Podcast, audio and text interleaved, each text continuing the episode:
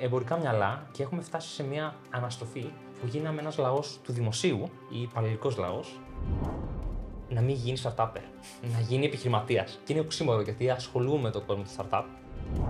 Αν δεν έχεις πουλήσει, αν δεν έχεις κάνει μια πωλή στη ζωή σου, αν δεν έχεις δουλέψει μία ώρα στον ιδιωτικό τομέα, πώς μπορείς να είσαι καθηγητής σε business school; Άλλο να σου πω κάτι τώρα εδώ πέρα είναι, είναι ωραίο debate. Στο σημερινό επεισόδιο, καλεσμένος μας είναι ο Ραφαήλ Κοντός, ιδρυτής και managing director του The Hellenic Tech Investor Club ή Theti Club.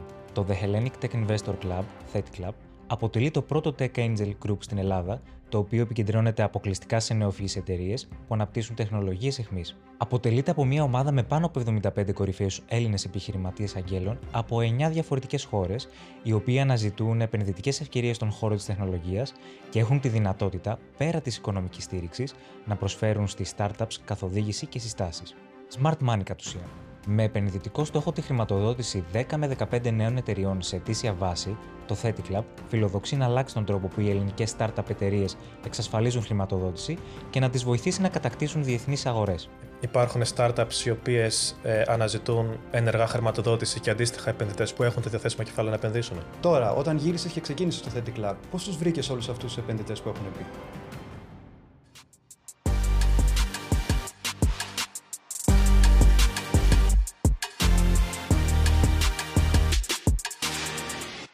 Γεια σας και καλώς ήρθατε σε ένα ακόμα Business Talks και σήμερα έχουμε άλλον έναν εξαιρετικό καλεσμένο μαζί μας. Μαζί μας είναι ο Ραφαήλ Κοντός, ιδρυτής του The Hellenic Tech Investors Club ή εν συντομία Theti Club.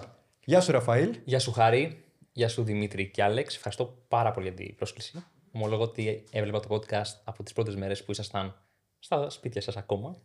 Συγχαρητήρια για όλη τη δουλειά που έχετε κάνει, για την ανάπτυξη που έχετε αυτή τη στιγμή και με τιμά ιδιαίτερα η πρόσκλησή σας. Εμείς ευχαριστούμε που είσαι εδώ. Έχουμε να πούμε πραγματάκια. Γιατί είσαι ένας από τους ανθρώπους που γενικά θαυμάζουμε πολύ όταν κάποιος πάει να παράξει κάτι από μόνος του ή πάει να δημιουργήσει κάτι από μόνος του. Εσύ ανήκεις σε αυτή την κατηγορία ανθρώπων που ε, πρακτικά, δεν ρωτήσε με κάνω λάθος, ε, είναι 100% δική σου πρωτοβουλία να δημιουργήσεις ένα τέτοιο club το οποίο έχει συνδέσει angel investors, κάποιους πάρα πολύ έτσι, να πω τα μεγαλύτερα ονόματα της, ε, που υπάρχουν στην αγορά και κάποιους άλλους πιο μικρούς που δεν θα είχαν πρόσβαση να έρθουν σε επαφή με τέτοια ονόματα. Και όλο αυτό έχει γίνει επειδή το ξεκίνησες και είπες ότι θα το κάνω και πήρες αυτή την πρωτοβουλία. Οπότε, συγχαρητήρια. Ευχαριστώ για τα καλά σου λόγια. Όντως έτσι είναι. Ξεκινήσαμε περίπου ένα χρόνο πριν.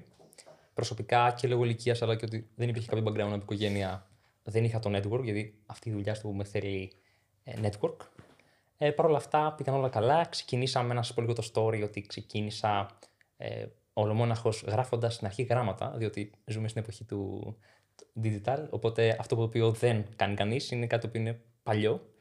Και ξεκίνησα γράφοντας τα πρώτα γράμματα σε επιχειρηματίες, σε ανθρώπους που είχαν γνώσεις αλλά και χρήματα να επενδύσουν σε startup εταιρείες. Οπότε ήταν οι πρώτοι, ε, τα πρώτα μας μέλη έτσι ήρθαν και φυσικά πολλοί το αγκάλιασαν και άρχισαν να φέρουν και φίλους τους και αναπτύχθηκε πολύ το club φτάνοντας σήμερα να έχουμε 75 μέλη σε 9 διαφορετικές χώρες. Όταν λες γράμματα, εννοείς κανονικά γράμματα σε φάκελο, δηλαδή τα έστελνες έτσι. Κανονικά γράμματα σε φάκελο με βουλοκαίρι. Να ξέρεις, μου αρέσει πολύ αυτό. Το έχω, έχω σκεφτεί και εγώ να το κάνω, αλλά τελικά δεν το έκανα. Δεν το έχεις κάνει όμως. Οπότε δεν ξέρεις τι χάνεις. Μπορεί ως ε, growth marketer να χάνεις κάτι. Άρα ήταν μια στρατηγική, δηλαδή για να σου δώσει ο άλλος προσοχή, γιατί πλέον δεχόμαστε αμέτρητα email τα οποία πολλές φορές πηγαίνουν και στα spam. Γιατί ε, υπάρχουν όλα αυτά τα λογισμικά τέλος πάντων που στέλνουν αυτοματοποιημένα.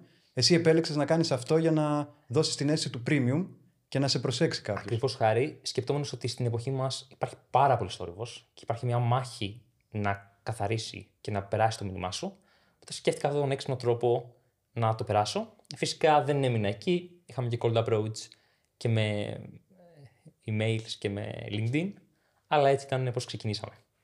Και όταν το ξεκίνησες, ε, βασικά πριν πόσα χρόνια το ξεκίνησες, πριν πόσο καιρό βασικά; Ξεκίνησε επίσημα, πρακτικά ξεκίνησαμε τον Οκτώβριο του 2022, αλλά λίγο παραπάνω από ένα χρόνο. Πες, θες να μας πεις λίγο το background σου, για να ε, εισάγω και την επόμενη ερώτηση, γιατί έχει ενδιαφέρον. Ωραία. Το, το background μου είναι ουσιαστικά είχα ασχοληθείς και ως σαν founder και στην Ελλάδα με μια startup εταιρεία, αλλά και στο εξωτερικό, στην Αγγλία, περίπου έμεινα για ένα χρόνο. Και παράλληλα έχω, είχα ολοκληρώσει τις σπουδές μου βιομηχανική διοίκηση και τεχνολογία πανεπιστημίου περίοδο και οικονομικά. Οπότε από αυτό και, και με βάση την ηλικία σου που είμαστε και σχεδόν συνομήλικοι, ε, καταλαβαίνει κανείς ότι δεν είσαι ο ίδιος angel investor. Δεν είναι ότι ας πούμε, έχεις κάνει κάποιο exit ή ότι έχεις μαζέψει κάποια κεφάλαια επειδή είσαι 30 χρόνια στην αγορά, όπως κάποιος τέλεχος που μπορεί να έχει κάνει. Είσαι ένα νέος άνθρωπος. Ε, αυ- άρα, τι είναι αυτό που σε οδήγησε να κάνεις όμως αυτή Καταρχάς, τη μετάβαση. να σας πω λίγο το τι είναι ακριβώς να καταλάβει ο κρατή το The Hellenic Tech Investors Club, αλλιώς χάρη το Theta Club όπως το ανέφερες. Ουσιαστικά αποτελεί το πρώτο tech angel group στην Ελλάδα, το οποίο όπως καταλαβαίνετε επικεντρώνεται αποκλειστικά σε νεοφυή τεχνολογικά σχήματα, startup εταιρείες οι οποίες είναι 100% στο κομμάτι της τεχνολογίας. Ε, και Δημήτρη, να σου απαντήσω πώς δημιουργήθηκε όλη η ιδέα και πώς ξεκίνησε σαν πρωτοβουλία. Έχω, έχοντας υπάρξει founder και στην Ελλάδα το 2017, 16-17 ήταν, ήμουν ακόμα στο πανεπιστήμιο, στα πρώτα έτη, ήθελα να, κάνω, να δημιουργήσω κάτι. Γενικά ήσασταν στο οικοσύστημα, οπότε γνωρίζετε ότι δεν, υπήρχε σχεδόν, δεν υπήρχαν σχεδόν επενδυτές στο οικοσύστημα. Υπήρχαν ελάχιστες πρωτοβουλίες. Ε, Ήταν πολύ κλειστή και η κύκλη. είχαν μόλις ανακοινωθεί τα πρώτα τα funds του Equifund. Ε, πόσο μάλλον δεν είχαμε angels και δεν είχαμε και σοβαρούς. Ε, είναι και πόσο σοβαρό είναι κάτι, μια πρωτοβουλία, ας το πούμε. Ε, οπότε η εμπειρία μου, έχω τύχει να είμαι και από καταγωγή από, από κάποιο νησί από τη Μύκονο. Οπότε ήταν Αύγουστος μήνα, είχα κάτσει με, το, με τον συμμαθητή μου μόνοι μα στην Αθήνα. Οι οικογένειε μας είχαν φύγει για διακοπέ, είχαν φύγει στα εξοχικά τους, οι δικοί μου είχαν πάει στη Μύκονο και προσπαθήσαμε να δημιουργήσουμε μια λίστα με πιθανούς επενδυτές. 20χρονα παιδιά, λίγο, λίγο άλλοι 21 ετών. Προσπαθήσαμε να δούμε ποιοι μπορούν να μας χρηματοδοτήσουν και η λίστα μας ήταν κυριολεκτικά άδεια. Και από τα πολύ λίγα ονόματα, δύο-τρία τα ονόματα που υπήρχαν, ήταν άνθρωποι οι οποίοι δεν χρηματοδοτούσαν tech. Ε, δεν υπήρχαν VC, ας το πούμε, ήταν ελάχιστα. Ε, αυτή είναι η εμπειρία στην Ελλάδα. Αν και πήγε καλά, καταφέραμε εν τέλει να βρούμε χρηματοδότηση. Το πρόβλημα ήταν.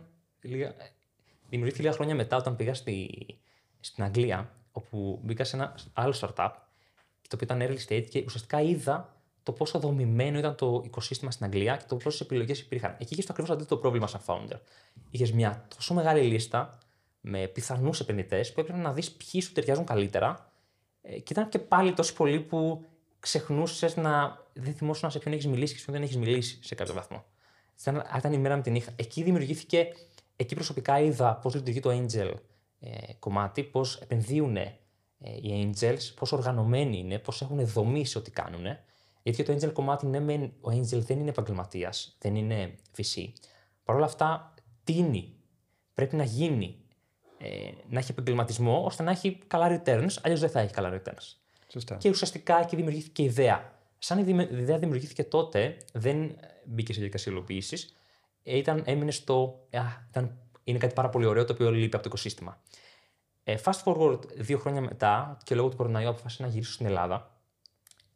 Εκεί μπροστά μου άνοιχτηκε μια καριέρα στην ναυτιλία. Προσωπικά είχα το δίλημα καριέρα στην ναυτιλία ή ως founder, ως γεννημένος founder, να κάνω κάτι δικό μου. Οπότε εκεί δημιουργήθηκε, επανήλθε η ιδέα το να ξεκινήσω αυτή την πρωτοβουλία, η οποία έχει πρόσημο πάνω απ' όλα να βοηθήσει το ελληνικό σύστημα και είναι κάτι το οποίο λείπει. Αρχικά κάτι πολύ ενδιαφέρον που παρατηρώ είναι, όπως και άλλοι καλεσμένοι που έχουμε φέρει, ότι ο κορονοϊός ήταν το ένασμα για να ξεκινήσουν κάτι δικό τους και για να γυρίσουν πίσω στην Ελλάδα. Δηλαδή αυτό έχει δημιουργήσει πάρα πολλές αλλαγές καριέρας και πάρα πολλές startups. Οπότε εσύ σε αυτό το περιβάλλον, σε αυτή την εποχή του κορονοϊού, γυρίζεις στην Ελλάδα και έχεις ένα μεγάλο δίλημα. Απ' τη μία έχεις ένα job offer από μια ναυτιλιακή εταιρεία, μια καλά στημένη δουλειά σε ένα κλάδο που σε ενδιαφέρει κι αυτός, και απ' την άλλη είχες δει μια ευκαιρία στην αγορά, είχες όρεξη να κάνεις κάτι δικό σου και έπρεπε να διαλέξεις. Τι ήταν αυτό που τελικά σε έκανε να διαλέξεις το δεύτερο; Για την ακρίβεια, χάρη, είχα δουλειά ήδη στην είχες ήδη ναυτιλία. δουλειά. Είχα τους πρώτους μήνες σε μια μεγάλη ναυτιλιακή εταιρεία. Και ουσιαστικά είναι ένας κλάδος που με ενδιαφέρει πάρα πολύ η ναυτιλία και ένας κλάδος που μου αρέσει, αλλά είναι το ακριβώς αντίθετο με, τη, με το startup. Δηλαδή, είναι ένας κλάδος το οποίο, αν δεν γκριζάρει το μαλλί σου, δύσκολα θα ανέβεις ειδικά στην Ελλάδα. Και βλέποντας όλο αυτό, που και πάλι εγώ πιστεύω ότι μπορώ να ξεχωρίσω, αλλά σαν οτροπία δεν μου ταιριάζει. Σαν οτροπία, όχι σαν βιομηχανία, το industry μου άρεσε σαν industry. Οπότε και αποφάσισα να παρατήσω τη, τη δουλειά μου. Τα πολύ λίγα χρήματα που είχα μαζέψει για να πάρω αυτοκίνητο, ουσιαστικά να τα ρίξω σε, στο Theti Club και κάπως έτσι να ξεκινήσει. Γενικότερα, ακόμα ότι υπάρχουν πάρα πολλές startups οι οποίες δεν βρίσκουν επενδυτές. Απ' την άλλη, έχουμε ακούσει και την άποψη ότι υπάρχουν πάρα πολλά κεφάλαια τα οποία δεν μπορούν να απορροφηθούν. Επομένως, γενικότερα υπάρχει ένα, μια ανισορροπία ανάμεσα στους επενδυτές και τις startups. Υπάρχουν startups οι οποίες ε, αναζητούν ενεργά χρηματοδότηση και αντίστοιχα επενδυτές που, θέλουν να, που έχουν τα διαθέσιμα κεφάλαια να επενδύσουν. Υπάρχουν πολλές φορές επενδυτές οι οποίοι παραπονιούνται ότι δεν βρίσκουν εταιρείες. Αντίστοιχα, υπάρχουν και πάρα πολλές startup εταιρείες οι οποίες αναζητούν συνεχώς κεφάλαια, δεν βρίσκουν επενδυτές. Η αλήθεια είναι ειδικά στο early stage στο οποίο είμαστε εμείς, είναι δύσκολο να εντοπίσεις και τους angels, γιατί πιο μετά λίγο πολύ ξέρουμε όλοι ποιοι είναι τα VC. Άρα και κομμάτι του Theta Club είναι να φέρνεις στην επιφάνεια εταιρείες που αξίζουν και να τις ματσάρει με angels οι οποίοι ε, δεν είναι επίσημα, δεν τον ανακοινώνουν ότι επενδύουν, αλλά επενδύουν και είναι και πάρα πολύ ενεργοί. Νομίζω πέρα από ευκαιρίες να επενδύσει κάποιος, ένας επενδυτής σίγουρα παίζει πάρα πολύ μεγάλο ρόλο γι' αυτό και το networking. Δηλαδή το γεγονός ότι θα γνωρίσει και άλλους επενδυτές και μπορούν ε, να συνεπενδύσουν, για παράδειγμα, σε μια startup. Πολύ σωστή παρατήρηση. Είναι μεγάλη αξία το να δεν μπορείς να κάνεις angel investment μόνος, είναι πάρα πολύ δύσκολο. Mm. Το λεγόμενο scale of capital, δηλαδή έρχεται μια εταιρεία θέλει χ ποσό. Πρέπει αυτό το χ ποσό να καλυφθεί, αλλιώς έχει κίνδυνο angel να μην αποδώσει η επένδυσή του. Οπότε εκεί, έχοντας ε, φέρεις σε επαφή πολλούς angels, μπορείς να καλύψεις τον γύρο χρηματοδότησης. Εγώ ξέρεις τι απορία έχω τώρα. Επειδή μιλάμε για networking, ε, μίλησες για όλους αυτούς τους επενδυτές που είναι μέλη του Theti Club. Είπες ότι στην αρχή, πριν από κάποια χρόνια, δυσκολευόσουν πάρα πολύ να βρεις επενδυτές που θα μπορούσαν να επενδύσουν στη startup σου. Τώρα, όταν γύρισες και ξεκίνησες το Theti Club, πώς τους βρήκες όλους αυτούς τους επενδυτές που έχουν πει. Ε, πολύ καλή ερώτηση. Και, ήταν, και στην αρχή το είχα και εγώ πόσο μεγάλη είναι η αγορά και πώς θα μπορέσουμε να βρούμε επενδυτές. Αλλά παρατήρησα ότι οι περισσότερα, τα περισσότερα μέλη μας είναι angels εδώ και περίπου ένα με δύο χρόνια. Δηλαδή είναι πάρα πολλοί νέοι άνθρωποι που αρχίζουν angel investing. Αυτό γιατί καταρχάς ο κορονοϊός βοήθησε στο ότι πάρα πολλοί Έλληνες έχουν γυρίσει από το εξωτερικό. Πολλοί οι οποίοι μάλιστα τυχαίνει να έχουν και να εργάζονται ακόμα σε εταιρείες του εξωτερικού, αλλά είναι στην Ελλάδα. Πολλές φορές στο LinkedIn δεν έχουν καν, έχουν ήδη στο εξωτερικό, αλλά είναι στην Ελλάδα. Άρα μας βοήθησε ε, αυτό το κομμάτι πάρα πολύ. Δεύτερον, το οικοσύστημα έχει αρχίσει να αποκτά αυτό που λέμε κρίσιμη μάζα. Οπότε ήδη έχουμε αρκετούς, αρκετούς, σε εισαγωγικά αρκετούς και τα ελληνικά δεδομένα, founders οι οποίοι έχουν κάνει exit. Οπότε έχουν και know-how, το έχουν ζήσει στη διαδικασία, πώς ξεκινάς μέχρι το πώς κάνεις ένα exit και έχουν και κάποια χρήματα να επενδύσουν και φυσικά πολλή διάθεση να βοηθήσουν την επόμενη γενιά επιχειρηματιών. Οπότε αρχίζει το οικοσύστημα και δένει, ας το πούμε. Σαν στατιστικό στοιχείο, οι περισσότεροι angel ε, τι background έχουν, δηλαδή τα χρήματα αυτά από πού τα έχουν αντλήσει και τι κλάδο ουσιαστικά. Ε, Καλή ερώτηση πάλι. Θα σου πω για εμάς, γιατί εμείς είμαστε πολύ επιλεκτικοί ουσιαστικά είμαστε αρκετά exclusive, exclusive σαν club. Uh, όλα τα μέλη μας είναι είτε επιτυχημένοι επιχειρηματίες είτε ανώτερα στελέχη. Κυρίως επιχειρηματίες όμως. Ε, η κλάδη είναι πολύ συγκεκριμένη και είναι πάρα πολύ τεχνολογία, που είναι το προφίλ που θέλουμε κυρίως. Είναι πάρα πολύ οικονομικά, finance, ε, επενδύσεις. Αυτή είναι η κυρίαρχη κλάδη που βλέπουμε μέχρι στιγμής. Με, με διαφορά όμως.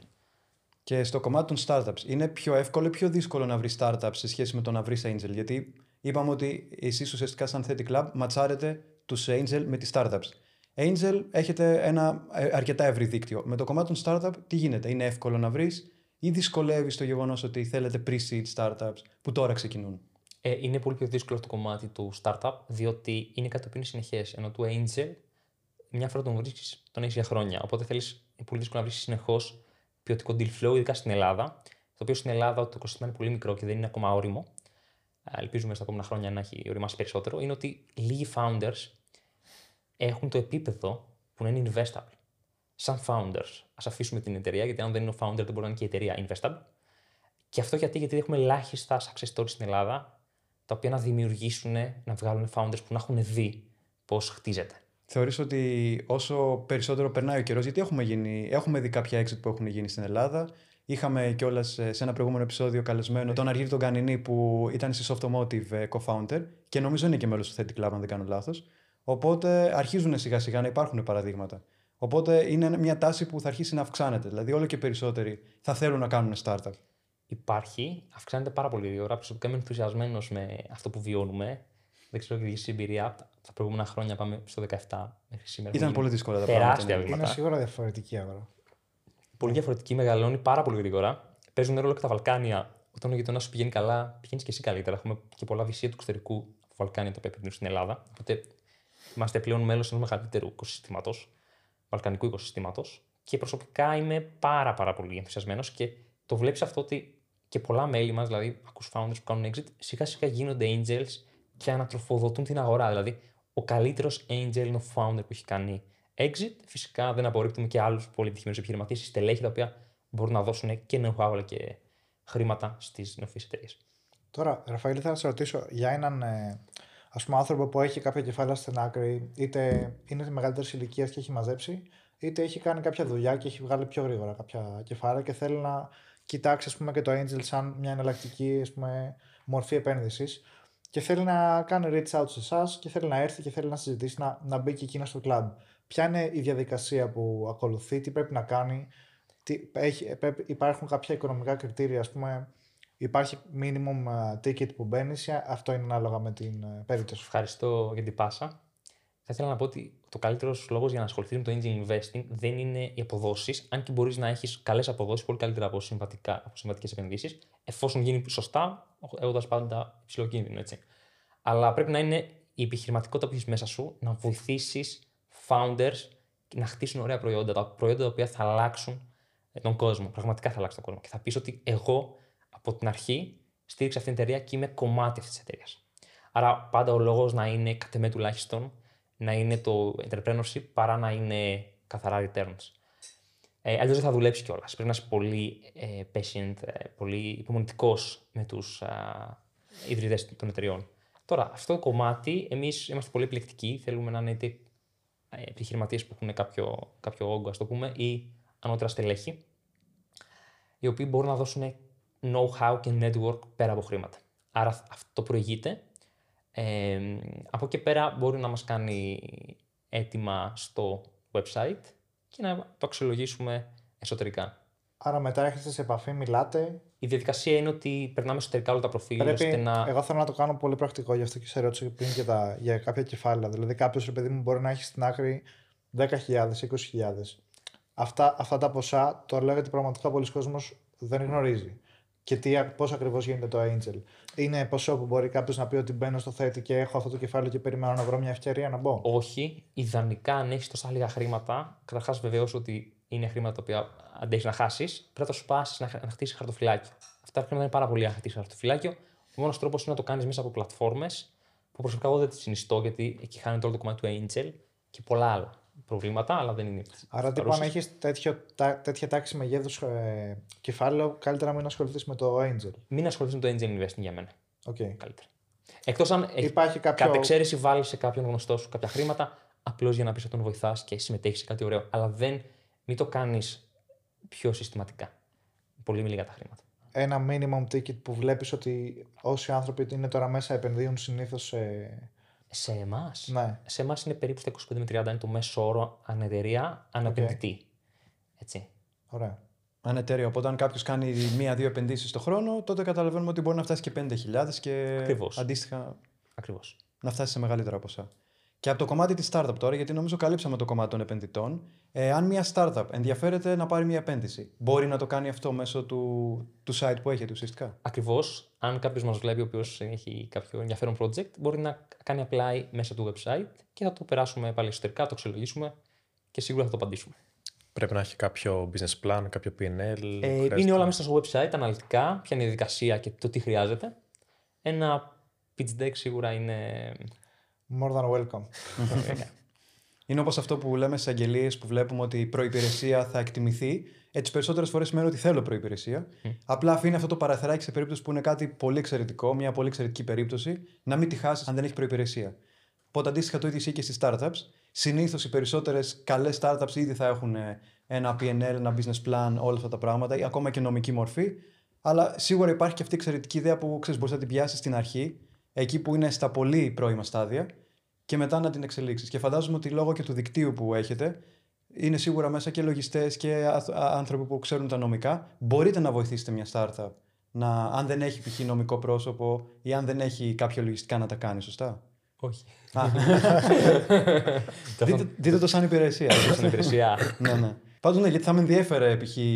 αν ήμουν ένας founder που θέλει να κάνει. Δεν για μελλοντική υπηρεσία μου. Είναι στάση πάρα πολύ έργη αυτό σημαίνει. Αν είσαι πολύ έργη στον τρόπο σκέψης σαν founder, πρέπει να εξελιχθείς για να φτάσεις να πάρει χρήματα. Αυτή, με αυτή την έννοια δεν τους ε, βοηθάμε σε αυτό το κομμάτι. Εμείς έχουμε τα μέλη μας, τα οποία μέλη μας είναι όλοι επιλεγμένοι, τα οποία μπορούν να βοηθήσουν μετά, πραγματικά να βοηθήσουν με τρομερή εμπειρία, εμπειρία που δεν μπορείς να βρεις εύκολα με τις γνώσεις που έχουν, που έχουν σωρεύσει τα χρόνια, τα χρήματά τους, αλλά και με το network το οποίο έχουν χτίσει, το οποίο πολλές φορές είναι και παγκόσμιο. Συν ότι πολλά μέλη μας είναι από το εξωτερικό. Έχουμε χτίσει ένα community το οποίο περιλαμβάνει και Έλληνες διασποράς, κυρίως Βόρεια Ευρώπη, Αγγλία, Γερμανία. για παράδειγμα, και άλλες χώρες της Κεντρικής Ευρώπης, Μέση Ανατολή και πλέον έχουμε και τα πρώτα μέλη Αμερική. Που όταν ανοίγει στην Αμερική, ανοίγεις και μια αγορά τεράστια, που είναι πολλά μέλη, είτε στην, στο Μαϊάμι, έχουμε στη Νέα Υόρκη, έχουμε πλέον και στη Silicon Valley, τα οποία μπορούν να ανοίξουν και τοπικά την αγορά να βοηθήσουν τους founders. Είναι εντυπωσιακό αυτό και από ό,τι γνωρίζω κάνετε και κάποιες συναντήσεις, κάποια meetings. Οπότε αυτό έχει πάρα πολύ value για έναν επενδυτή, όχι αποκλειστικά στο επενδυτικό κομμάτι, το ότι θα επενδύσει σε startups, αλλά το γεγονός ότι θα έχει ένα μέσο για να έρθει σε επαφή με άλλους ε, founders, με άλλους angels και να ανταλλάξουν απόψεις και να δημιουργηθεί μια νέα, νέα γνώση μέσα από το club. Ακριβώς. Ένα από τα value proposition του club είναι ότι ο angel, πέρα από deal flow, αυτό είναι το προφανές, είναι ότι μαζευόμαστε όλοι μαζί έμπειροι επενδυτές και αναλύουμε και αξιολογούμε επενδυτικές προτάσεις. Οπότε σε κάθε meeting θα φύγουν οι angels σοφότεροι και θα μπορούν να πάρουν μια πολύ καλύτερη απόφαση από το να την παίρνουν μεμονωμένα.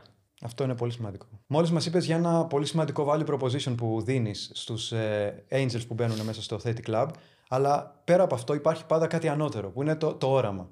Και θα πρέπει, φαντάζομαι, κάποιος ε, που θέλει να μπει στο club να ταυτίζεται με το όραμα mm-hmm. του συγκεκριμένου club. Εσένα, ποιο είναι το δικό σου vision, Δηλαδή, που, τι είναι αυτό που θες να πετύχεις μέσω του Theta Club και πού το βλέπεις να πηγαίνεις στον ορίζοντα; Χάρη ακριβώς αυτό. Εμείς θέλουμε να χτίσουμε ένα τα καλύτερα angel groups στην Ευρώπη, να μπορεί να σταθεί τις πιο ανταγωνιστικές αγορές του, του κόσμου και εν μέρει είμαστε halfway there. Έχουμε ήδη founders περιπτώσεις που έχουν έρθει στην Ελλάδα να παρουσιάσουν από το εξωτερικό Έλληνες founders, οι οποίοι μας έχουν πει ότι το κάνουμε ήδη καλύτερα από την Αγγλία και πολλές φορές δεν το περίμεναν κιόλας. Εντάξει, έχουμε και πολλά μέλη μας που έχουν έρθει από το εξωτερικό, οι οποίοι πολλές φορές είναι και από επενδυτικές εταιρείες, από VC κυρίως, οι οποίοι δεν το περιμένουν ότι υπάρχει κάτι τέτοιο στην Ελλάδα και σε αυτό το επίπεδο. Το όραμά μας είναι να δημιουργήσουμε, όπως ανέφερα, ένα από τα καλύτερα angel groups, το οποίο θα επενδύει σε αιτήσια βάση τουλάχιστον 5 με 10 εκατομμύρια. Το οποίο είναι, είναι ένα νούμερο το οποίο φαντάζει πολύ μεγάλο. Είναι μεγάλο, αλλά είναι ένα επιτεύξιμο νούμερο. Μπορούμε να πούμε ότι πούμε, στη Ρουμανία το αντίστοιχο club έκανε το 21 10 εκατομμύρια επενδύσεις. Ε, και είναι 10 χρόνια, έχουν 123 μέλη. Εμείς αυτή τη στιγμή ένα χρόνο έχουμε 75 μέλη. Φυσικά μένει να, ανεβάσουμε πάρα πολύ το ποσό, ποσό των χρημάτων, αλλά όλα είναι.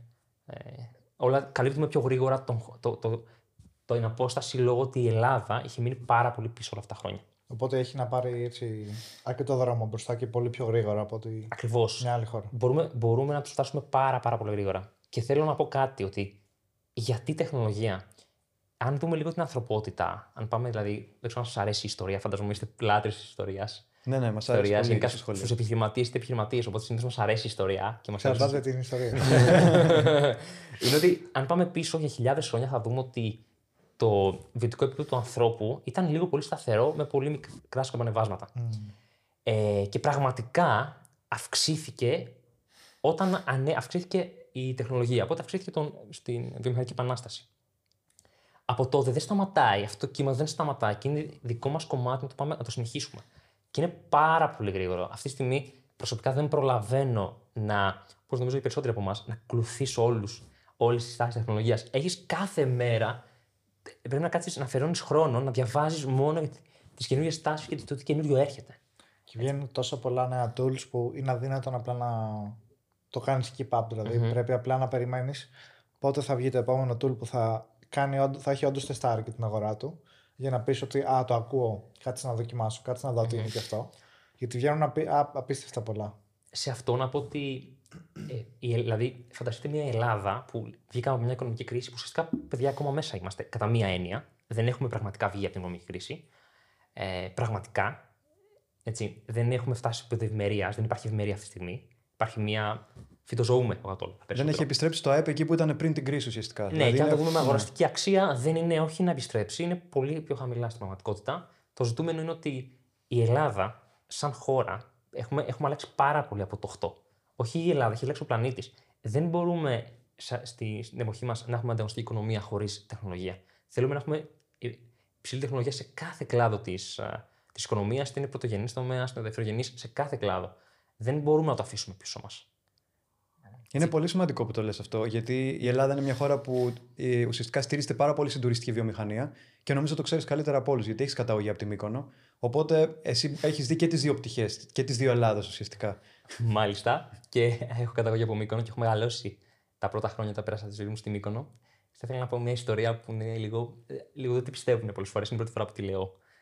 δημόσια, ελπίζω να μας πιστεύει το κοινό, είναι ότι. Αυτά μας αρέσουν. Ε, είναι ότι όταν ήμουν μικρός, εγώ μεγάλωσα, για όσους ξέρουν, ε, στο βόρειο τμήμα της Μικόνου, στην περιοχή της Ανών Μερά, η οποία- στο οποίο ε, είχε πάρα πολλά κτ- χωράφια, κτήματα, ας το πούμε. Και ε, πρόλαβα και είδα δύο χρονιές μία γιαγιά να, να σπέρνει το χωράφι με το αλέτρε, το οποίο το έσαιρναν βόδια. Αυτή, αυτό δεν είναι, δεν είναι μία τεχνολογία η οποία μας έρχεται χιλιάδες χρόνια ήταν στην ανθρωπότητα και ουσιαστικά αυτή τη στιγμή είχε κλείψει, αλλά μέχρι το 2000 περίπου που το είδα εγώ, υπήρχε. Δηλαδή, άμα το καταλάβουμε, δηλαδή, εδώ μπορούμε να δούμε και το πόσο αργά πολλές φορές υιοθετούνται νέες τεχνολογίες και το πόσο κάποιοι άνθρωποι ε, βαδίζουν είναι ακόμα πίσω. Εντάξει, η συγκεκριμένη γιαγιά προφανώς το όχημά της ήταν το γαϊδουράκι της, δεν είχε και όχημα, δεν είχε αυτοκίνητο, αλλά βλέπουμε πόσα χρόνια παίρνει μια νέα τεχνολογία να, να υιοθετηθεί και πόσο, ε, πόσο πολύ έχει αλλάξει ο πλανήτης. Δηλαδή, μιλάμε τώρα για νέα συνεχώς νέα συστήματα. Το τραχτέρ είναι πολύ λίγα χρόνια στη, στη ζωή μας, στην ανθρωπότητα. Τόσα χιλιάδες χρόνια είχαμε το αλέτρε. Είναι εντυπωσιακό. Είμαστε, και- είμαστε γενιές οι οποίες βιώνουν όλη αυτή τη μαζική αλλαγή τεχνολογική. Έτσι. Και σε, σε κάθε τομέα της ζωής μας, πράγματα που άλλα τα καταλαβαίνουμε, άλλα δεν τα καταλαβαίνουμε. Κάποια δεν μπορούμε καν να τα αντιληφθούμε. Θα τα αντιληφθούμε σε 10 χρόνια που θα έχουν φύγει και αυτά και θα έχουν έρθει καινούρια. Και πράγματα που τα θεωρούμε δεδομένα έτσι. Ναι. Ε, Δεν ξέρω αν είμαστε τυχεροί. Ειδικά η Gen Z. Δεν ξέρω αν είμαστε τυχεροί, γιατί συνεχώς οι νέες γενιές θα, έχουν- θα είναι ακόμα πολλά βήματα μπροστά. Πέρα από το κομμάτι της τεχνολογίας, ε, εγώ θέλω να σταθώ στην ιστορία που είπες. Μου έκανε εντύπωση και κάτι άλλο. Το γεγονός ότι το 2000 περίπου, ας πούμε, υπήρχε στη Μύκονο αυτή η γιαγιά που χρησιμοποιούσε αυτή την πολύ παραδοσιακή μέθοδο και τώρα στην ε, σύγχρονη Ελλάδα και στον σύγχρονο κόσμο γνωρίζουμε μια Μύκονο κοσμοπολίτικη που πέφτουν δισεκατομμύρια χρήματα κάθε χρόνο, μια υπερτουριστική και μου κάνει εντύπωση πώ αυτό το νησί έφτασε από το να είναι ένα απλό νησί ουσιαστικά, όπως όλα τα υπόλοιπα, Να ξερονήσει να, ουσιαστικά. ναι, να εξελιχθεί σε έναν top προορισμό τουριστικό παγκοσμίως και για τα πιο γερά πορτοφόλια. Μμμ. Έτσι, Είναι επιχειρηματικό δαιμόνιο το που έχουν έντονα οι ντόπιοι. Δεν θα σταθώ, δεν θα επεκταθώ σε αυτό γιατί νομίζω δεν μας ενδιαφέρει άμεσα. Αλλά η Μύκονος από μόνη της είναι ένα brand name το οποίο έχουν χτίσει και το οποίο προφανώς χρειάζεται στην Ελλάδα. Φέρνει πάρα πολλά. Είναι πολύ μακριά ο τουρισμός και το πώς λειτουργεί από το κομμάτι της τεχνολογίας. Αλλά δεν πάβει να είναι κάτι το οποίο α, χρειάζεται και κάτι το οποίο συνδέεται. Γιατί όσο περισσότερο τεχνολογίες αυξάνουν την παραγωγικότητα και μας δίνουν περισσότερο χρόνο ελευθερίας, τόσο περισσότερο ο τουρισμός ενισχύεται. Οπότε είναι κάτι είναι προέκταση της τεχνολογίας ο τουρισμός. Αυτό εσύ σαν ε, παιδί που έχει μεγαλώσει στη Μύκονο και έχει ζήσει και το κομμάτι του τουρισμού και είπες ότι σου ενδιαφέρει και ο κλάδος της ναυτιλίας. Ε, είπες επίσης πριν ότι δεν είχες και το επιχειρηματικό barca- background από την οικογένειά σου. Πώς ουσιαστικά ξέφυγες από αυτό και αποφάσισες να κάνεις κάτι τελείως διαφορετικό στο κομμάτι της τεχνολογίας; Χάρη, νομίζω προερχόμαι από τη μέση ελληνική οικογένεια, μεσαία τάξη. Ο πατέρας μου γιατρός, η μητέρα μου δασκάλα. Ε, το επιχειρημα... Η επιχειρηματικότητα δεν υπήρχε στην οικογένεια. Ο μόνος που είχε, ήταν επιχειρηματίας ήταν ο παππούς, ο οποίος ήταν ο μόνος που δεν ήξερε για να διαβάζει. Δεν ξέρω πώς συνδέονται αυτά. τα Μπορεί δύο, και να αλλά συνδέονται. Ήταν αυτό που έκανε τα χρήματα τελικά. Ε, Είναι οι, οι κλεισέ ιστορίες ότι ξεκίνησε ένας επιχειρηματίας χωρίς να ξέρει να διαβάζει και τσούκου τσούκου έχτισε την οικογένειά του. σω Αυτό επειδή είναι ήθελα να άνθρωπος πω. ε, της πράξης. Γιατί Ναι, ναι, έχει, συνδέεται αυτό. Το έχουμε ακούσει σε πολλά παραδείγματα ότι μπορεί κάποιος να μην ήξερε γράμματα και πήγε και ξέρω εγώ και πουλούσε πράγματα και το έβγαζε χρήματα, ξαναπουλούσε, ξαναγόραζε. Ακριβώς. Εμπόριο. Οι ανάγκες της ζωής, αλλά και ταυτόχρονα και οι δυσκολίες στο να μάθεις εκείνη την χρονιά. Ερχόμενος από τη μέση ελληνική οικογένεια, με πατέρα γιατρό και μητέρα καθηγήτρια, ουσιαστικά δεν ε, υπήρχε προοπτική της επιχειρηματικότητας σαν, σαν, σαν ακούς- άκουσμα. Δεν υπήρχε. Προσωπικά ήθελα από τα 10-12 χρονών, είχα επικοινωνήσει στους γονείς μου, είχα αναφέρει ότι ήθελα να ασχοληθώ με την επιχειρηματικότητα. Με πιο απλά λόγια φυσικά. και, Θέλω να αγοράζω αυτό και να το πουλάω εκεί. και δεν ξέρανε να με καθοδηγήσουν. Με, Μεγαλώνοντας, φτάνοντα 18 χρονών στο, η ώρα των Πανελληνίων, δεν ήξερα τι θέλω να γίνω, τι θέλω να ακολουθήσω. Δεν υπήρχε επιχειρηματικότητα. Όλοι οι σώοι μου ήταν επιτυχημένοι, αλλά ήταν όλοι γιατροί, δικηγόροι, στελέχοι. Ε, αλλά δεν, υπήρχε, δεν υπήρχαν επιχειρηματίες. Αυτή είναι η μεγάλη η οποία διαφορά. Μας φεύγει το, το πώς θα σκεφτώ επιχειρηματικά, πώς θα σκεφτώ out of the box και παραμένει ένας δρόμος. Θα πας στο πανεπιστήμιο, θα πας μεταπτυχιακό, μετά θα δουλέψεις. Οπότε εκεί χάθηκε το κομμάτι της επιχειρηματικότητας μέσα μου και ευτυχώς στην πορεία κατάφερα να το επαναφέρω. Δεν θα σύστηνα, ειδικά ένα business school στην Ελλάδα, δεν θα το σύστηνα. Δυστυχώς έχει χαθεί, δεν, χαθεί, δεν υπήρξε ποτέ το κομμάτι επιχειρηματικότητα στο business school. Ίσως αν δεν είναι και. Είναι λίγο τολμηρό αυτό που θα πω. Αν δεν χάσεις χρόνο, πολλές φορές θα σε περιορίσουν τόσο πολύ στον τρόπο σκέψης που μπορεί να σου σκοτώσουν την επιχειρηματικότητα, έχεις να πάρεις κάποιες γνώσεις, οι οποίες είναι τα οικονομικά για παράδειγμα, η γνώση των οικονομικών, η λογιστική που είναι γνώση των επιχειρήσεων, είναι must. Πρέπει να τα κάνει κάποιος, πρέπει να τα μάθει, αλλά προφανώς δεν μπορούμε να μείνουμε εκεί. Ανοίγει Ναι. μεγάλη συζήτηση. Είναι αλήθεια ότι ένα από τα καλύτερα podcast που είχαμε κάνει όταν είχαμε πρώτο ξεκινήσει. Τότε δεν είχαμε, όχι είχαμε κάμερα, αλλά ήταν τύπου webcam του υπολογιστή. Ναι, το κάναμε και Χάλια. μεταξύ μας τότε. Χωρίς Το κάποιο κάναμε και καλεσμένο, μεταξύ ναι. μας, ναι. Ήταν ακριβώς το ότι σαν φοιτητές διοίκησης επιχειρήσεων θέλαμε να εξηγήσουμε στο, στον κόσμο και κυρίως στα παιδιά που θα έδιναν πανελλήνιες, οπότε αυτό το βίντεο κάθε χρόνο παίρνει, παίρνει προβολές. Ε, τι πραγματικά σημαίνει σπουδάζει διοίκησης επιχειρήσεων; Και οι περισσότεροι, ξέρεις, νομίζουν έχουν την εικόνα ότι θα μπω εκεί, θα μάθω να διοικώ μια επιχείρηση και θα βγω έξω και θα γίνω επιχειρηματίας. Και δεν έχει καμία σχέση με την πραγματικότητα αυτό. δεν, είναι, δεν είναι επιστήμη, είναι τέχνη ουσιαστικά. Η οποία Ναι. μαθαίνεται, είναι πολύ practical, είναι πρακτικό, πρακτική ικανότητα. Τυχαίνει να συναντάω πολλούς επιχειρηματίες, σημαντικούς επιχειρηματίες με μεγάλες επιχειρήσεις, οι οποίοι δεν έχουν καμία ανάγκη να διδάξουν. Παρ' όλα αυτά αφιερώνουν ε, το πολύτιμο χρόνο τους να συμμετέχουν σε κάποιο πανεπιστήμιο, σε κάποιο πρόγραμμα. Και έχω παρατηρήσει ότι αρκετοί από αυτοί, μπορεί να ήταν για ένα χρόνο, και σταματήσανε. Και λέω, γιατί σταματήσατε, λέει, γιατί δεν με άφηναν να διδάξω αυτά που θέλω. Θέλω να διδάξουμε συγκεκριμένα αυτά που θέλουν αυτοί. Δεν μπορείς να έχεις ένα πανεπιστήμιο που είναι σαν να έχουμε μια σχολή ιατρικής να μην να μην διδάσκουν οι ια- γιατροί. Δηλαδή πρέπει να, ο άλλος να είναι σχετικός με το αντικείμενο. Δηλαδή να, να το έχει, αν δεν έχεις πουλήσει, αν δεν έχεις κάνει μια πωλή στη ζωή σου, αν δεν έχεις δουλέψει μία ώρα στον ιδιωτικό τομέα, πώς μπορείς να είσαι καθηγητής σε business school; Είναι αυτό. Είναι πολύ περίεργο. Γιατί και εμάς μας διδάσκαν άνθρωποι οι οποίοι το 9 στους 10 δεν είχαν ξεκινήσει ποτέ δικιά τους επιχείρηση. Ή Αλλά από την ακόμα. άλλη, να σου πω κάτι τώρα εδώ πέρα, είναι, είναι ωραίο debate. Για πες. Δεν, δεν σου έκανε όμως ποτέ μάθημα κάποιος που είπε ότι θα σου μάθω επιχειρηματικότητα πέρα από κάποια μικ- λίγα μαθήματα. Ε, αν κάποιος που σου κάνει HR ήταν στέλεχος σε HR. Κάποιος θα σου κάνει λογιστική, ήταν λογιστής. Κάποιος άλλος θα σου κάνει marketing, ήταν. Στο- είχε κάνει marketing. Απλά το ελληνικό πανεπιστήμιο δεν θυμάμαι ποτέ κάποιον να έχει αυτή την εμπειρία. Ή σχεδόν ποτέ. Ε, στο, σε, σε ιδιωτικά, ιδιωτικά, σε κολέγια, καμιά φορά κάποιοι έχουν. Είναι άνθρωποι της πιάτσας, το πούμε άνθρωποι της αγοράς. Η Ξέρεις, διαφορά ξέρεις τι με καλό το- είχαμε εμεί. Sorry, γιατί εμείς πήγαμε Πανεπιστήμιο Δυτικής Αττικής, αλλά πριν ήταν ΤΕΗ. Και στο ΤΕΗ, για να γίνει κάποιος καθηγητής, πολλές φορές έπρεπε να έχει και το τεχνικό background, δηλαδή να έχει δουλέψει. Ενώ στα πανεπιστήμια, τα ΠΕ που λέμε, δε- δεν ήταν κάτι απαραίτητο, ήταν πιο ακαδημαϊκή. Από ότι γι' αυτό λέω ότι είχαμε, όλοι οι καθηγητές μας είχαν έστω και. Ισχύει. Ναι. Κάνει για λίγα χρόνια, ρε παιδί μου. προεργασία. Απλά Ναι, άμα προεργασία. έχουν περάσει ξέρω, εγώ, 30 χρόνια από τότε που ήταν στην αγορά εργασίας ναι. και τώρα τα τελευταία 30 χρόνια είναι μόνο σε ακαδημαϊκό κομμάτι. Είσαι εκτός. Έχει έχεις αποκοπεί εντελώς. Είσαι εκτός, ναι. Αυτό είναι, ξέρεις. Συνεχίζεις και μιλάς για 4 P του marketing ενώ. Ε, ναι, εντάξει. Κάθε Έχουν γίνει χρόνο 7. πόσο, πόσο porter να Και είναι το- μάθεις. και είναι το λιγότερο. τα Είναι αυτά. debate κι αυτό. Ισχύει. Οπότε εσύ ήσουν σε ένα τέτοιο περιβάλλον, ε, δημόσιο ελληνικό πανεπιστήμιο, ε, είπες ότι ήταν βιο, βιομηχανικής τεχνολογίας, σωστά; Ε, ουσιαστικά έχω τελειώσει το τμήμα βιομηχανικής διοίκησης Δι- και διοίκησης. τεχνολογίας στο Πανεπιστήμιο του Πυραιός, το οποίο είναι εξαιρετικό πανεπιστήμιο, δεν έχουμε κάτι με κάποιο πανεπιστήμιο. Προφανώς. Προφανώς. κάνουμε beef Εξαιρετικοί πανεπιστήμιο. καθηγητές. προσπαθούσαν πάρα πολύ να μας διδάξουν.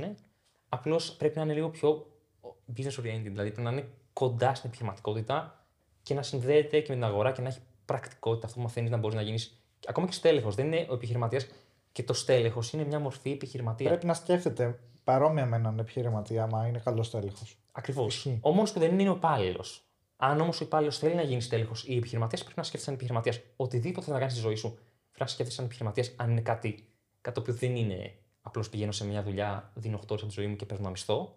Πρέπει να σκέφτεσαι σαν επιχειρηματίας. Είναι κάτι το οποίο είναι πάνω απ' όλα είναι δημιουργικό. Και το τι δεν είναι το, όχι το ελληνικό πανεπιστήμιο, αλλά το ελληνικό σύστημα, δεν είναι δημιουργικό. Day one σε βάζουν σε μια καρέκλα, μόνο που δεν σε δέρνουν και συνεχίζεις μέχρι το τέλος να τελειώσεις και να σου πούνε είσαι έτοιμος να, να κατακτήσεις τον κόσμο. Πώς θα κατακτήσεις τον κόσμο όταν έχεις περάσει όλη η ζωή σου ήταν σε μια καρέκλα απλώς διαβάζοντας θεωρητικά. Είναι πολύ σημαντικό να διαβάσεις πολύ σημαντική θεωρία. Τώρα, συγγνώμη που σε διακόπτω, αλλά κάτι επίση που μου ήρθε στο μυαλό. Είναι πέρα από το κομμάτι της δημιουργικότητας που πολύ σωστά λες. Δηλαδή, ουσιαστικά το σχολείο, δύο στα δύο, ε, μας τα κόβει. Και τι εννοώ; Το ένα που κόβει είναι η δημιουργικότητα, ότι σου την περιορίζει πάρα πολύ και τον τρόπο σκέψης, το να βγαίνεις από τη ζώνη άνεσης, να κάνεις καινούρια πράγματα, σε βάζει σε ένα δομημένο τρόπο σκέψης. Και το δεύτερο κομμάτι είναι ότι δεν σου μαθαίνει και την οικονομική παιδεία, την οποία τη χρειάζεσαι όχι απαραίτητα για να γίνεις επιχειρηματίας. Κάθε πολίτης θα πρέπει να έχει μια οικονομική παιδεία για να μπορεί να λάβει σωστές οικονομικές αποφάσεις. Από το δημοτικό. Αν όχι το νηπιαγωγείο, το δημοτικό ας είμαστε κυριολεκτέ, πρέπει να μπαίνεις στο κομμάτι οικονομικά. Τι είναι η οικονομία; Όλα ε, στη ζωή μας τα καθορίζει η οικονομία. Πώς κα, καλούμαστε να ψηφίσουμε κάθε τέσσερα χρόνια πολίτες που ουσιαστικά είμαστε, θα πούμε, αναλφάβητοι οικονομικά. Καλούμαστε να ψηφίσουμε και δεν γνωρίζουμε τίποτα από οικονομία. Τίποτα. Ο μέσος πολίτης. Παρ' όλα αυτά, ο μέσος πολίτης μπορεί να, εξε, να εκλέξει κυβέρνηση. Δεν γίνεται. Είναι τόσο βασικό, τα οικονομικά δεν είναι σύνθετα. Κάποιοι τρομάζουν. Τρομάζουν γιατί γίνονται σε πολύ μεγα... μεγάλες τάξεις. Ουσιαστικά, ακόμα και στο Λύκειο δεν έχεις πραγματικά οικονομικά δεν έχεις στο Λύκειο. Στο Λύκειο, μετά στο Πανεπιστήμιο έχεις. Είναι μόνο η μυρωδιά. Άρα είναι σαν να λέμε ότι δεν έχεις διδαχθεί ποτέ γλώσσα ή ορθογραφία ή κτλ. Και ξαφνικά ξεκινάς στο Πανεπιστήμιο. Είναι πολύ δύσκολο να το μάθεις αν είναι κάτι τελείω ξένο. Θα μπορούσαμε όμως να το εισάγουμε πολύ αργά. Είναι, η οικονομία είναι ταυτόχρονα είναι σύνθετη και απλή. Ο μέσος πολίτης δεν χρειάζεται να είναι οικονομολόγος. Μπορεί να γνωρίζει απλά πράγματα και να μπορέσει να έχει μια πολύ καλή σφαιρική αντίληψη του κόσμου που αποτελούμε. Τα πάντα είναι νούμερα. Αν δεν μπορείς να γνωρίσεις τα νούμερα, δεν μπορείς να καταλάβεις τον κόσμο στον οποίο ζεις. Φυσικά τα νούμερα είναι ο κώδικας που μπορεί να εξηγήσει τον κόσμο. Ε, Όπως ε, αντίστοιχο υπολογιστές υπάρχει. Ναι. Και αυτό είναι κάτι που λείπει όντως. Και βέβαια αυτό που βλέπουμε τώρα, επειδή αναφέρομαι για το Πανεπιστήμιο Πειραιά, είναι ότι εκεί πέρα ε, υπάρχει ένας καθηγητής που τον είχαμε φέρει και καλεσμένο, ο Νικόλος ο Φίλιππας, που τώρα κατάφερε να εισηγηθεί ώστε να υπάρχει ένα υποχρεωτικό μάθημα ε, προσωπικών οικονομικών, αλλά στο πανεπιστήμιο. Μέχρι αυτό να μπορέσει να, να πάει καταρχάς σε όλα τα πανεπιστήμια και μετά να πάει και στις κατώτερε βαθμίδες, πόσα χρόνια έχουμε ακόμα να, αυτό μάθημα να διανύσουμε; το γυμνάσιο, να μπορεί να αυτό. εξηγήσει τα παιδάκια ένα, τα προσωπικά τους οικονομικά, είναι ότι οι γονείς θα πρέπει να κατά εμέ τουλάχιστον, να δίνουν ένα χαρτζηλίκι σταθερό το οποίο το παιδί πρέπει να διαχειριστεί και να πάρει ό,τι θέλει με αυτό. Το οποίο να μην είναι πλούσιο πάροχο, να είναι φτωχό. το μεγαλύτερο θέμα με αυτό που λες με το σχολείο και το γυμνάσιο και αυτό που λέω πάντα σαν argument και τελειώνει η συζήτηση είναι το ότι μέσα σε όλα για να το κάνεις αυτό σε γυμνάσιο λόγιο πρέπει να έχεις κάποιον εκπαιδευτικό που να μπορεί και να το διδάξει. Και εκεί πρακτικά τελειώνει η κουβέντα γιατί καλός ή κακός αυτή τη στιγμή δεν έχουμε αυτό το επίπεδο εκπαιδευτικών, γιατί δεν έχουμε εκπαιδευτικούς που να έχουν διδαχθεί κάτι τέτοιο και να έχουν περάσει από όλη αυτή τη διαδικασία που χρειάζεται για να πάει κάποιος και να μπει να διοριστεί στη σχολή. Πολύ σωστή παρατήρηση, αλλά αυτό ισχύει και για όλα τα μαθήματα. τελικά βλέπεις ότι οι άνθρωποι που έχουν γίνει καθηγητές τίνουν στη θεωρία. Είναι, δεν, οι περισσότεροι γίνανε πολύ γρήγορα καθηγητές, δηλαδή δεν είχαν κάποια πραγματική εμπειρία. Αυτό μπορεί να είναι οτιδήποτε, ακόμα και ιστορικός να γίνεις. Το απλώς να έχει διαβάσεις ιστορία δεν λέει κάτι. Αλλά ακόμα και ένας άνθρωπος ο οποίος έχει ζήσει έχει ζήσει, έχει ταξιδέψει, έχει, αλλάζει το πώς θα περάσεις κάτι και το πώς θα το δείξεις. Πόσο μάλλον τα οικονομικά, δηλαδή δεν ξεφεύγεις το κομμάτι της θεωρίας. Αυτό είναι, μ' άρεσε αυτό το παράδειγμα. Έτσι σκέφτηκα το, τον ιστορικό να έχει πάει σε μια ανασκαφή, να έχει επισκεφτεί μουσεία, να γνωρίζει ας πούμε, πράγματα που δυστυχώς δεν υπάρχουν στα βιβλία. Εντάξει, δεν μπορούν να χωρέσουν κιόλας. Αλλά πάμε στο κομμάτι ότι έχει υποτιμηθεί το να είσαι δάσκαλος καθηγητής. Έχει υποτιμηθεί καταρχάς μυθολογικά. Ε, εδώ μπαίνουμε σε ένα. Πάμε πάλι στην ιστορία ιδρύσεως του ελληνικού κράτους που πολλοί ε, διαφωνούσαν με το Καποδίστρια για το ότι δημιούργησε. Ε, ουσιαστικά μαζ, μαζοποιούμε την, την παιδεία, την εκπαίδευση, αλλά με τη μαζοποίηση δεν μπορείς να. Ε, φυσικά δεν είμαστε βασιλιάδες, δεν είμαστε στο Μεγαλέξανδρο που είχε τον Αριστοτέλη και άλλον έναν για καθηγητή. Αλλά όταν φτάνεις μαζικά και θέλεις όλη η κοινωνία να εκπαιδευτεί, πηγαίνεις σε ένα άλλο μοντέλο στο οποίο δεν ρίχνεις ακριβώς την, την ποιότητα, το κάνεις σαν μαζική παραγωγή, οπότε είναι πολύ σε κουτάκια το τι θα τους διδάξεις. Καθητοποιημένα. Καθητοποιημένα και συγκεκριμένα πράγματα. Δεν έχεις.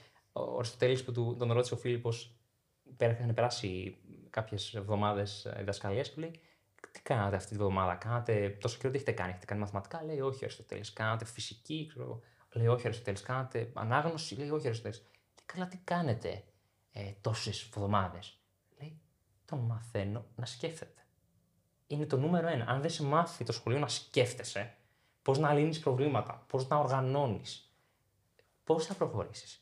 Το να απλώς στήρα, μάθω το απ' έξω, γιατί και εγώ σαν καθηγητής, ας το πούμε, αν ήμουν καθηγητής, το άμαθα απ' έξω και το σύστημα με έκανε καθηγητή, ας πούμε. Άλλο ένα γραναζάκι. Έτσι είναι. Και είναι, είναι, πώς να πω, είναι κρίμα όταν ε, η Ελλάδα έχει βγάλει τον Αριστοτέλη που έχει αυτόν τον τρόπο σκέψης και άλλους ε, πάρα πολλούς. Και, και στην αρχαιότητα και σήμερα είναι ενδεικτικό το ότι το γερμανικό εκπαιδευτικό σύστημα Έλληνας το έχει σχεδιάσει στη βάση του.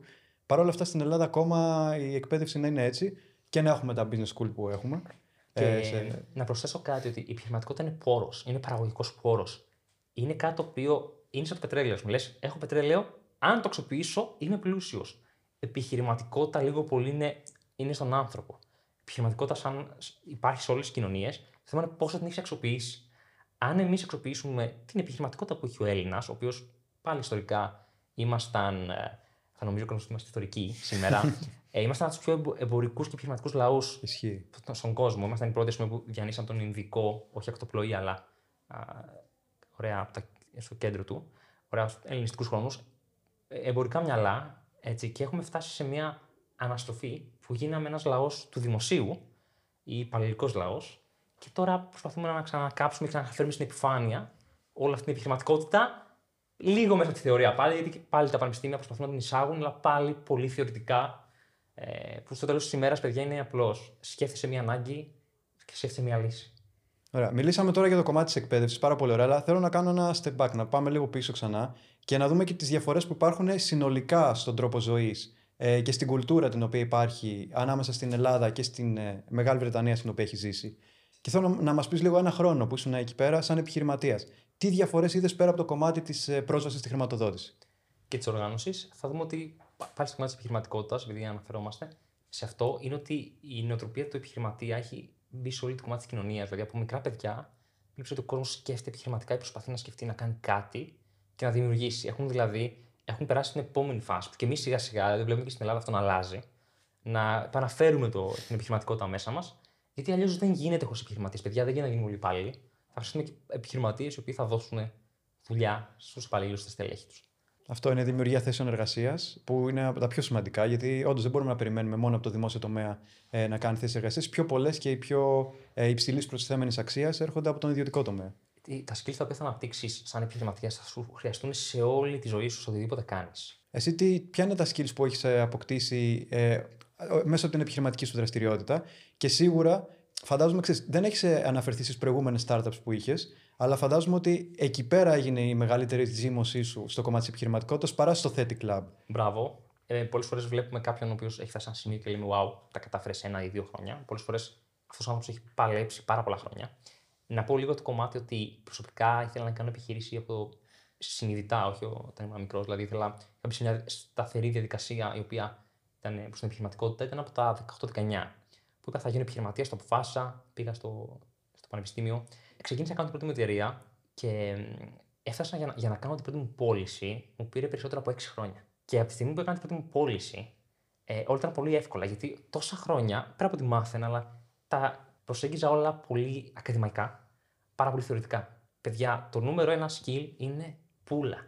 Να μπορείς να πουλήσεις το προϊόν σου. Να ξέρεις ποιος είναι ο καταναλωτής σου, με ποια κανάλια θα, θα το φτάσεις και πώς θα τον πείσει. Κατά μία έννοια, ότι αυτό που πουλάς αξίζει να του λύσει ένα πρόβλημα το οποίο έχει. Γι' αυτό είπα και πριν καθηγητές οι οποίοι δεν έχουν κάνει μία πώληση στη ζωή τους. Αν δεν έχεις κάνει μία πώληση, πραγματική πώληση, Μμ. Α, εντάξει, απ' την άλλη, όσο καλός να είναι και ο καθηγητής, στην πράξη θα τα δεις όλα. Δηλαδή, θα σου δώσει κάποια ερεθίσματα, αλλά άμα δεν τα δεις και μόνος σου στην πράξη, όπως με σένα για παράδειγμα και με εμάς με κάποια πράγματα.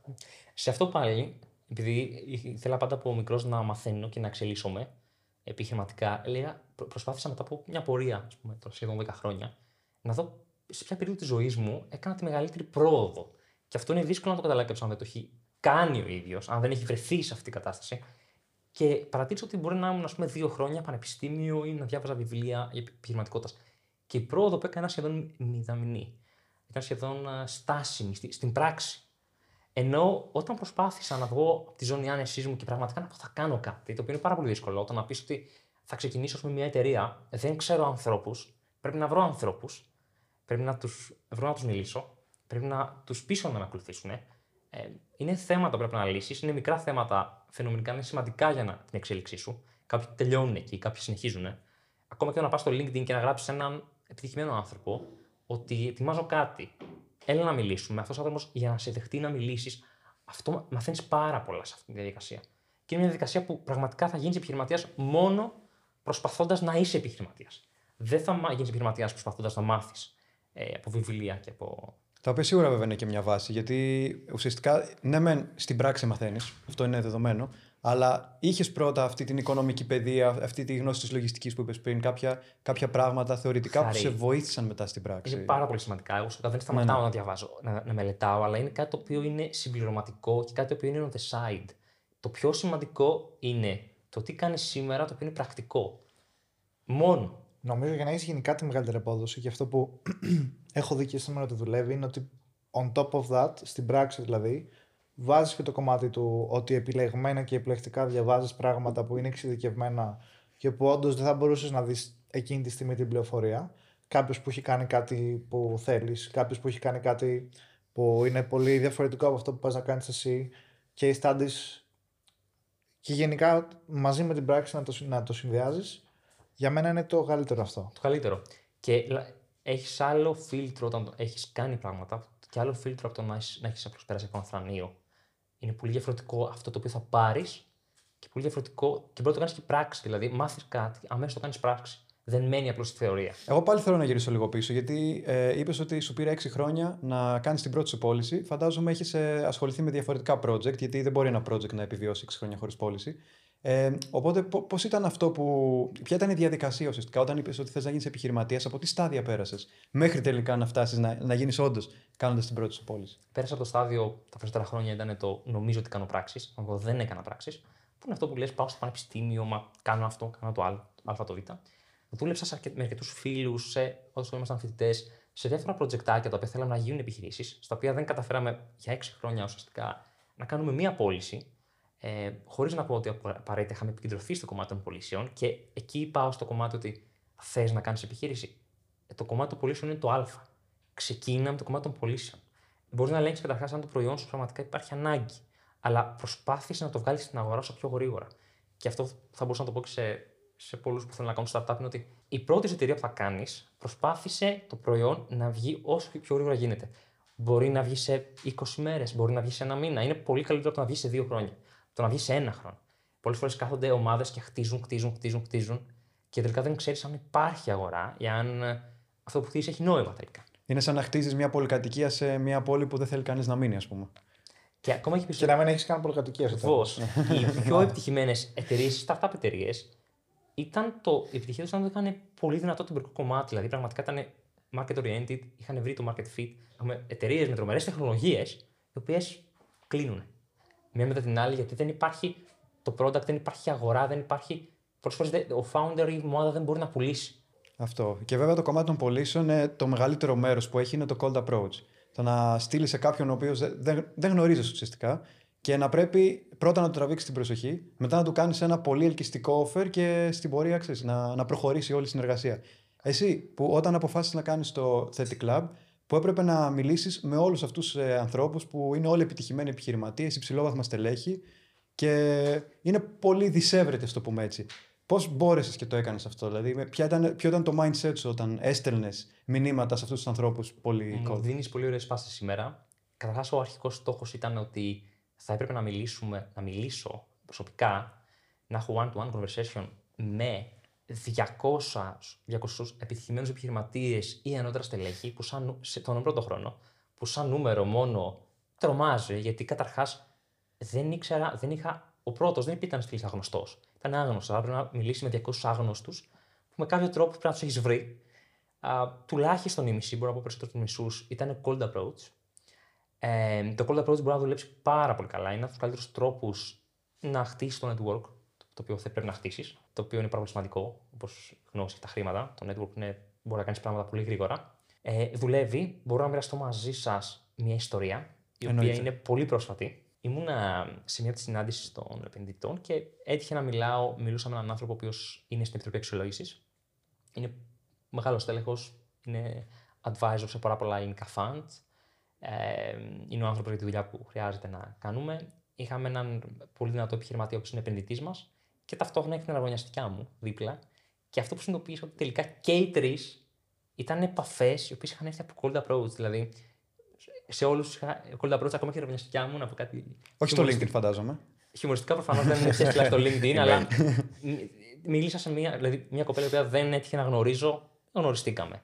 Δηλαδή, α, ήταν, άγνω, ήταν άνθρωποι που δεν ήταν στο κοινωνικό μου κύκλο. Δηλαδή, ο κοινωνικός κύκλος μπορεί να σε περιορίσει πάρα πολύ και το ποιον ξέρεις. Αυτό. Οπότε βγαίνεις ουσιαστικά από τη ζώνη άνεσης και βγαίνοντας από τη ζώνη άνεσης, μπορείς να δημιουργήσεις καινούριους κοινωνικούς κύκλους, απλά και μόνο μιλώντας ένα άτομο. Γιατί μετά αυτό το άτομο έχει το δικό του κοινωνικό κύκλο και μετά θα μιλήσει με άτομα που έχουν το δικό τους κοινωνικό κύκλο. Ακριβώς. Υπάρχει θετικά μετά. Αρχίζει όλοι γνωρίζουν, ειδικά στην Ελλάδα, αυτό είναι πολύ καλό, είναι μικρή η χώρα.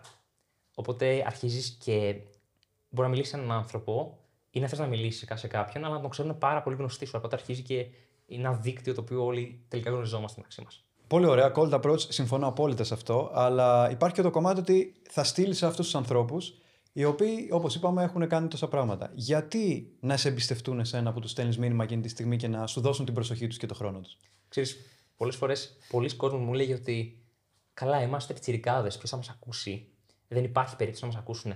Εγώ θα έλεγα κάτι από την εμπειρία μου, γιατί εγώ στην αρχή, εφόσον είχα λάβει όλα αυτά τα μηνύματα, λέω μπορεί να μην με ακούσουν, να δουν ότι πιτσιρικά. Ότι είναι πιο εύκολο. Είναι πιο εύκολο γιατί, γιατί πολλές φορές για αυτούς ε, έχουν ένα ρόλο μέντορα, έχουν ένα ρόλο πατρικό πολλές φορές, δηλαδή σε βάζουν, ε, σε βλέπουν λίγο σαν, σαν παιδί τους, αν είναι ειδικά κάποιας ηλικίας.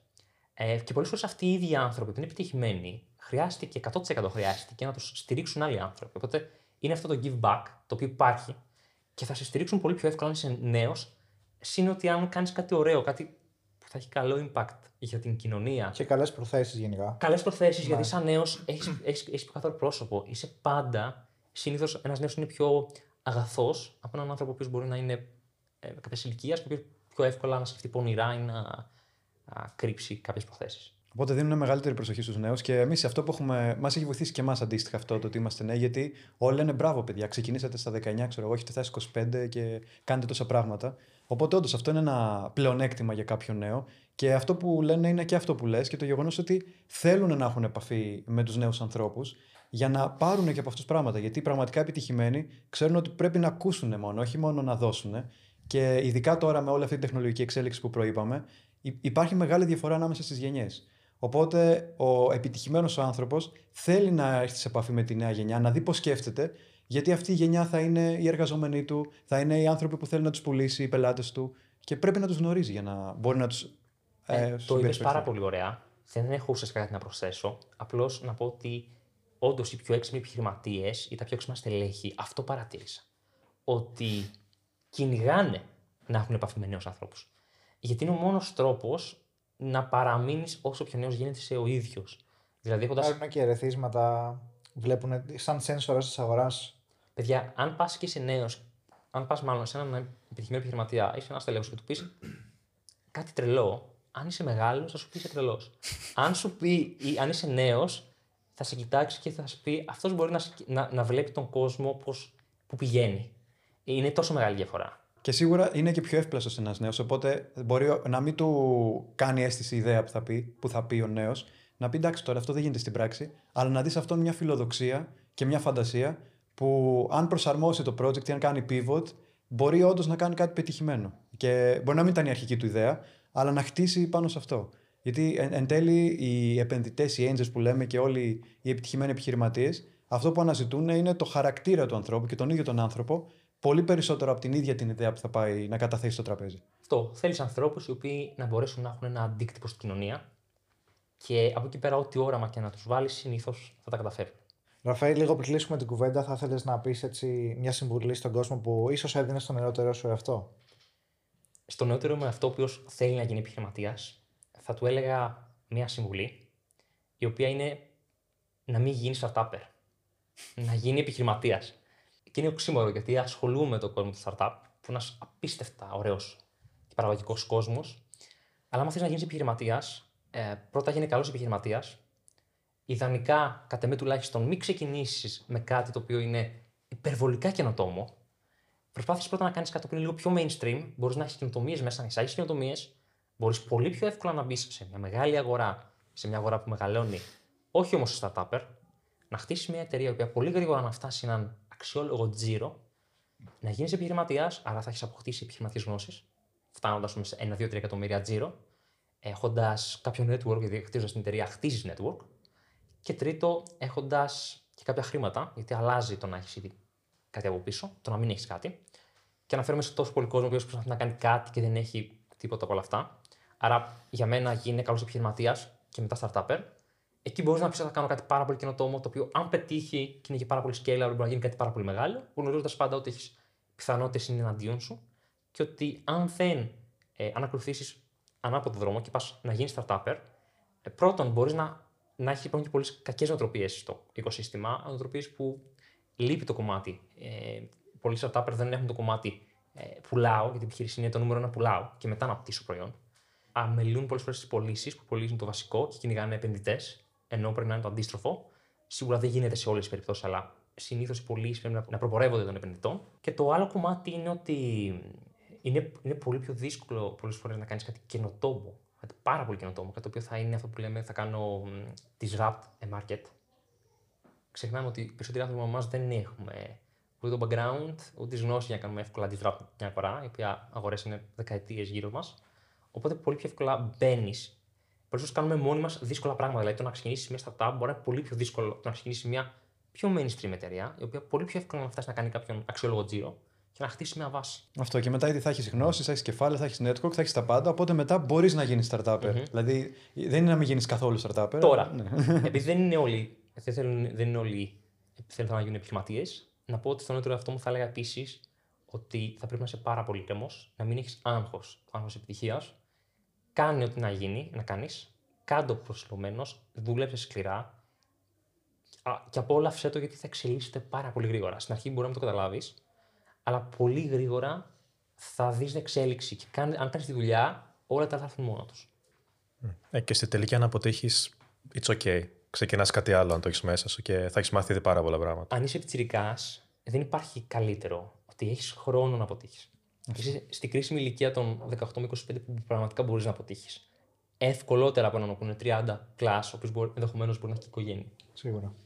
Πάρα πολύ. Και είναι και πιο επίοικης ο κόσμος έτσι κι αλλιώς. Δηλαδή και, και εσύ ο ίδιος δεν έχεις πολλά να χάσεις. Οπότε πάρα πολύ ωραίες συμβουλές, όλες. Και πραγματικά σε ευχαριστούμε πάρα πολύ για όλα τα πολύτιμα μαθήματα και όλες αυτές τις γνώσεις που μοιράστηκες μαζί μας. Ε, ήταν μια πάρα πολύ ωραία κουβέντα και σε ευχαριστούμε που ήσουν εδώ. Ευχαριστώ πάρα πολύ για την πρόσκληση. Τα πούμε. Ευχαριστούμε. Οπότε αυτό ήταν το επεισόδιο για σήμερα. Όπως καταλάβατε, είπαμε πάρα πολλά πράγματα με τον Ραφαήλ. Ε, επειδή θέλουμε να κρατάμε το βίντεο στο YouTube μικρότερο, έχουμε ε, ολόκληρο το επεισόδιο που μπορείτε να ακούσετε όλη τη συζήτηση ε, σε ηχητική μορφή στο site μας στο businessref.gr και στις ηχητικές πλατφόρμες του Spotify και του Apple Podcast. Τα link τα έχουμε όλα κάτω στην περιγραφή και μπορείτε να τα ακούσετε από εκεί. Αν σας άρεσε αυτό το βίντεο, κάντε ένα like και αν θέλετε να δείτε περισσότερα βίντεο σαν γι' αυτό στο μέλλον, κάντε ένα subscribe και βάλτε και το καμπανάκι για να σας έρχονται ειδοποιήσεις.